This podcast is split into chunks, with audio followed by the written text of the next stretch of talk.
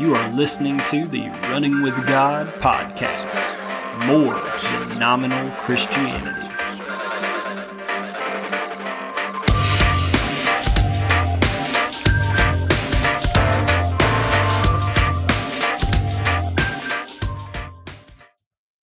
Like to welcome everyone to the Running with God podcast. I am your host, Coach Darby. Very excited to have you back for part four of a series that we're doing here on the podcast called Running to Follow Jesus. And as part of this series, we're really looking at the relationships that Jesus prioritized during his three years of ministry. A relationship with the Heavenly Father, something we call abiding. Um, we're looking at the relationship he developed with his disciples, um, and we're also looking at the relationship he developed with the rest of the world. Um, just as a reminder, I'm using a great resource, a great book that I've discovered called Unburdened by Pastor Vance Pitman. This has been a great commentary to read alongside of the scriptures, and I would highly encourage this book. We're diving into a lot of concepts that are brought to light uh, through this book. And as always, of course, we are looking at the, the Holy Bible, God's Word, for any direction that we go with this podcast. But before we get into that, just want to speak to you for a moment about a great experience I had this past week. Um, I work uh, in the school system and we were on spring break this past week. So I took my family out to Kentucky and we went to the Ark Encounter, which is a life size version of Noah's Ark that was created by the Answers in Genesis group. And I can't begin to tell you how blessed I was by this trip. It was amazing to go back in time, go back in history, and be inside of the ark and see the ark for its sheer size, its biblical dimensions. And it was just a wonderful experience. It was great getting to learn all of that history behind God's creation.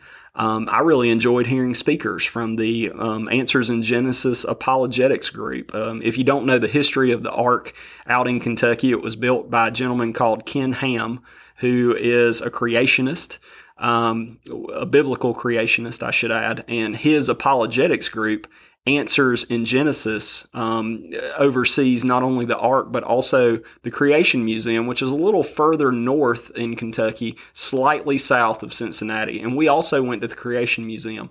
And both of these places, the Ark Encounter and the Creation Museum, very inexpensive uh, to go visit. And I guarantee you that if you go visit these places, you're going to be blessed by your experience. You're going to get to, to see creation firsthand, to, to learn a lot of science behind the creation of God. And these were just some just phenomenal experiences. I know my wife was equally blessed. My daughter was thrilled, was captivated the entire time. It didn't matter if we were walking through the decks of the ark, looking at the animals, or if we were walking through the Garden of Eden in the Creation Museum. It was just this next level top shelf experience. And one thing that really struck me was while we were at the Ark, Ken Ham actually showed up and led a lecture.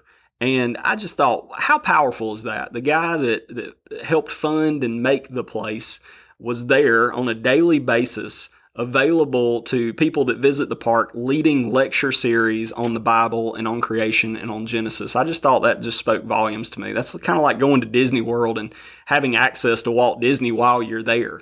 Um, it was just a great experience and I highly recommend it. And I'm not getting paid anything to say this. I'm just from one Christian to another, from one Christ follower to another.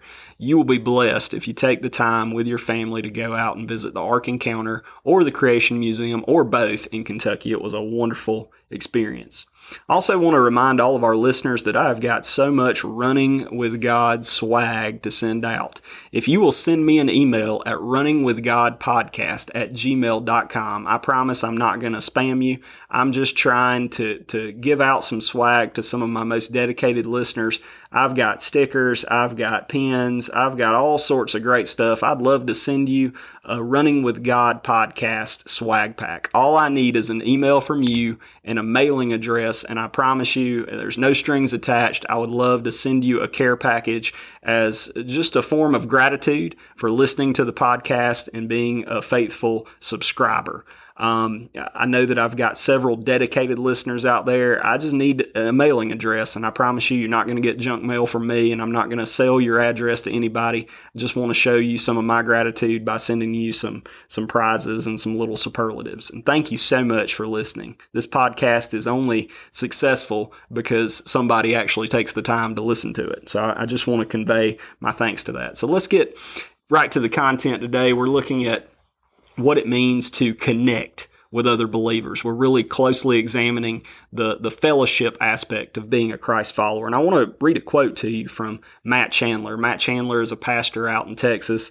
Uh, he's written a lot of books and he's been part of a lot of content all on his own. One thing he said that applies to the lesson that we have today, and listen to this, these are great words. Matt Chandler says, The word, the gospel, creates not just people individually, but a people collectively. And I want to give you an example of this. When I think about my family, if there's one thing that I can tell you about my family is that we are a very diverse family. We've got people in my family. When I'm talking about my family, I'm talking about my wife, my kid, my extended family, my in-laws, my parents, my siblings. Uh, just looking at them collectively as a family, we've got everybody from introverts to athletes. We've got musicians. We've got gamers. We've got people that are into fitness. We've really got a little bit of everything. But if I had to pinpoint one thing, one thing that unites us, one thing that is a strong, unbreakable bond in my family, it would have to be Atlanta Braves baseball. That's one thing that we all have in common. We're all a big old pack of Atlanta Braves fans. It's the closest Major League Baseball team to where I live in Spartanburg, South Carolina. We firmly sit in what is called Braves country, which is a number of states that do not have a pro baseball team, but we all sit in close proximity to Atlanta. And I can remember times when I was growing up where you didn't touch the television remote if the Braves game was on. All you would have to do is settle down in that floor and get comfortable and watch that Braves game because heaven forbid that you touch Mr. Darby's remote in the middle of a Braves game. A Braves game was like a rite of passage. All of life stopped to watch that game because back in the heydays, uh, the Bobby Cox days of Atlanta Braves baseball, the Braves teams were very good. They won the pennant virtually every year. They were always part of the playoff talk. They made very many World Series appearances. Unfortunately, they only won one World Series in 1995, but they were always a threat to winning the World Series year after year after year. And over time, I developed this very strong bond with the Atlanta Braves baseball team. And to this day, I am a diehard Atlanta Braves fan. And that has permeated my family. Um, my sister, also a Braves fan, my dad, my mom, my in laws, my wife, even my daughter has. Uh, earned her rights as a Braves fan. Uh, she's very proud of that team. She's got jerseys in the closet. She loves Ronald Acuna Jr., by far her favorite baseball player. Um, and it's just part of our family. It's the one thing that really, truly, and it may sound a little humorous to hear that, but Braves baseball really unites my family. It's it's one thing that we all come together on. It's the topic of discussion around the dinner table anytime the family is together. What's going on with Braves baseball? What'd you think about this win? What'd you think about this loss? What do you think about our pitching staff? It's just funny to see how Braves baseball has ingrained itself in my family. It might even be fair to say that Braves baseball is a point of fellowship when it comes to my family. And that's kind of what I want to talk about. I want to talk about fellowship today. So, several years ago, John Eldredge published a short book called Epic. And its premise is that you and I are part of a much bigger story than our own, and it's God's story. And in thinking about God's family, I like what Eldredge writes about God and this idea of it not being good for us to be alone. So here's what he says in his book, Epic. Now, I have a confession to make. Ever since I began to believe in God, I have pictured God as alone, sovereign, powerful, all of that, but alone, by himself. Perhaps the notion sprang from the fact that I felt myself to be alone in the universe. Or perhaps it came from the religious images of God seated on a great throne way up there somewhere. However wonderful it is to discover, though, that God has not ever been alone. There has always been the Trinity the Father, the Son, and the Holy Spirit. God has always been a fellowship.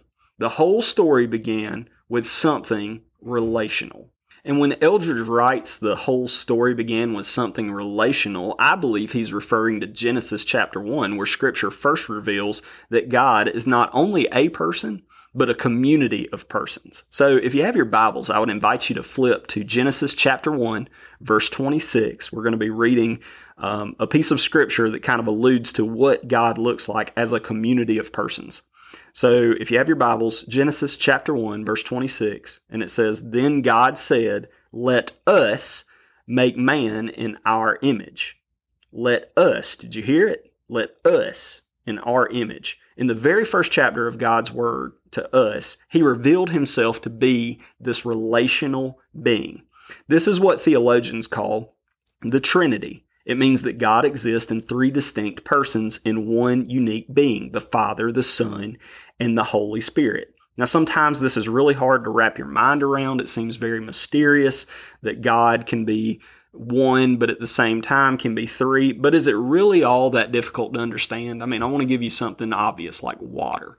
Think about water. Everybody knows what water is. And water has this great ability to come to us in three different forms. It can come to us as a liquid. That's how we think about water as a liquid. But you can also freeze water and make water a solid. And you can boil water and make it a gas. You can make it evaporate. It's still water, no matter what form it comes in, but it has this great ability to come to you in three different ways as a solid, as a liquid, and as a gas. God is the same way. God comes to us through the Father, God comes to us through the Son, and God comes to us through the Holy Spirit. He exists in three different ways. And this is biblical too. This is not just an idea or an opinion. I can I can prove this biblically. If you have your Bibles, flip over to Matthew chapter 3 we're going to be looking at Matthew chapter 3, verses 16 through 17. And this is probably the best example of an interaction between the persons of the Trinity that's found at Jesus' baptism. And this is before the start of his public ministry. So once again, Matthew chapter 3, verses 16 through 17. And it says, After being baptized, Jesus came up immediately from the water. And behold, the heavens were opened, and he saw the Spirit of God descending as a dove and lighting on him.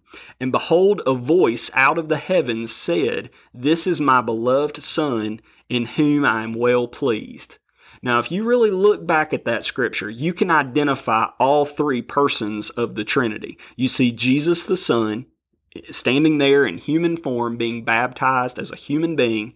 You see the Spirit of God descending like a dove and lighting on him. There's the Holy Spirit. And then you hear the voice from heaven saying, This is my beloved Son in who I am well pleased. Well, that voice from heaven is the Father. So just in that verse of Scripture in the book of Matthew, we see all three persons of the Trinity interacting one with another. Why is it important for us to accept the reality of the Trinity? It's because God is a relational being built on relationships. He created us in His image, in His likeness, and that means that we were created for relationships. If you flip back to Genesis chapter 2, verse 18, you'll see that in that book of the Bible, God says, and then the Lord God said, It is not good for man to be alone. The Hebrew word translated good can also be translated best. So let me ask you this. Would you like to experience the absolute best life possible? I don't think anybody out there would answer that question and say, no, I'll settle for an average life or I'll settle for a C plus life. We all want the best life possible. And it says here plainly in Genesis chapter 2, verse 18, God is saying clearly, it is not good for man to be alone. I mean, another way of saying that with the original Hebrew is that it is not best for man to be alone. And God understands this as the Trinity. I mean, have you ever really thought about why so many times in the Bible, when God is talking about himself, he refers to himself as us? He's a relational being. And he wants us to be relational beings because, once again, we are made in his image. I think the bottom line here is that God wants what's best for us, and we're never going to experience that apart from relationships with others.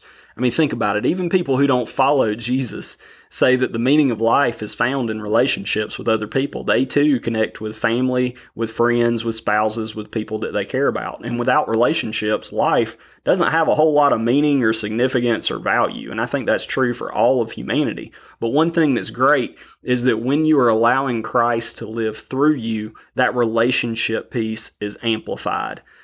And I want to kind of switch gears now and take a look at Acts chapter 2. Um, and this is what many theologians consider the birth of the New Testament church.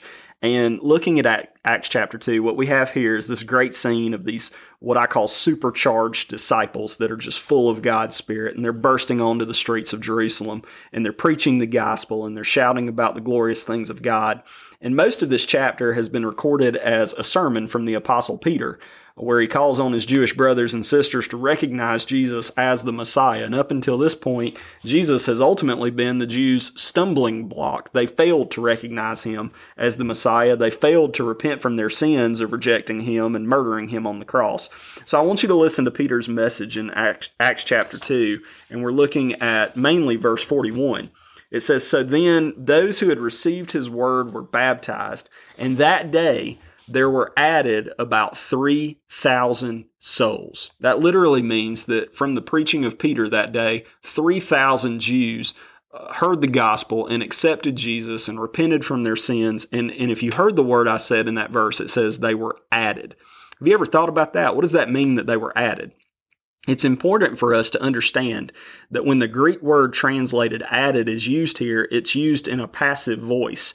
That means the subject is receiving the action rather than doing the action. So when the Bible records that these people were added, it means they didn't add themselves to something. It means they were added by someone. The moment they began following Jesus, God supernaturally, by His Spirit, added them to something. The word add can also be translated to join together with. And the Bible uses this same term again in Acts chapter 2, verses 47, when it says, And the Lord was adding to their number day by day those who were being saved. So we need to ask, what were they being added to? With whom was God joining them together? And the answer is that they were being added to the community of believers, what we call the church. So, within the context of the city of Jerusalem, a new family had been created, and that family is the family of God. Anytime somebody begins a relationship with God, he's immediately added that person to his family in this great supernatural way. And the same is true today. When someone becomes a Christian in your church or in your community, God has added that person to his his family. So if you are a Christ follower like I am, you're a brother of mine or you might be a sister of mine. We're all part of the same family. The really supernatural thing is we're part of this family with other great Bible heroes, other great people of faith like Rahab and Moses and David and Paul um, just the list goes on of all of these people that are in our extended family. Here's the important point. I'm going to read this directly from the book Unburdened by Vance Pitman. Here's what he has to say is probably the most important thing you'll hear today. The New Testament knows nothing of Christianity without community. Nothing. It's not an option. Being a Christian is entirely relational, beginning with our relationship with Jesus and then including our relationship within the church. New Testament is saturated with biblical community. It opens with the four Gospels detailing the life, death, burial, and resurrection of Jesus, all of which brings us to the right relationship with God. And then you have the book of Acts, which introduces us to the beginning of the New Testament community in Jerusalem, which we call the church. And finally, every other book of the New Testament was written either to address a community of believers or to bring about a change within the context of a community of, of, believers. So think about other books of the New Testament like Galatians. I mean, it's a letter written to a community of believers in Galatia. I mean, think about the book of Romans. Once again, it's a letter written to the community of believers in Rome. And then you've got Thessalonians, 1st and 2nd Thessalonians. Once again, letters written to a community of believers in Thessalonica. Now, you know, I haven't forgotten about some of these other books that are letters written in, in to individuals like Timothy. Um, but don't forget about those letters. I mean, we're talking about letters that were written to an individual, but to establish leadership in the community of believers and to describe both how leadership was to lead and how the body of Christ was to function. I've got great news for you if you're a Christ follower. You have a family. You have a family of believers that stand with you and stand behind you and stand to support you. And that's because God is relational and He desires for us to be relational too. I want to share with you something that, that came from Harvard University that began in 1939. This is great. So, back in 1939, Harvard University commissioned a research project that became the longest study of adult human development in the history of research. This project continued for 75 years, studying the development of 724 men, 456 from Boston's poorest neighborhoods, and 268 Harvard graduates. Interestingly, the project continued for so long that it actually outlived the researchers who started it. In 2014, this incredible research project finally came to an end, and Robert Waldinger, the current director of the Harvard Study of Adult Development, shared some of the results from the study, and this is what he had to say. He says, What are the lessons that have come from the tens of thousands of pages of information that we've generated on these lives? Well, the lessons aren't about wealth or fame or working harder and harder. The clearest message that we've gotten from this 75 year study is this Good relationships keep us happier and healthier. Period. Relationships are messy and they're complicated. But over and over, over these 75 years, our study has shown that the people who fared the best were the people who leaned into relationships with family, with friends, and with community.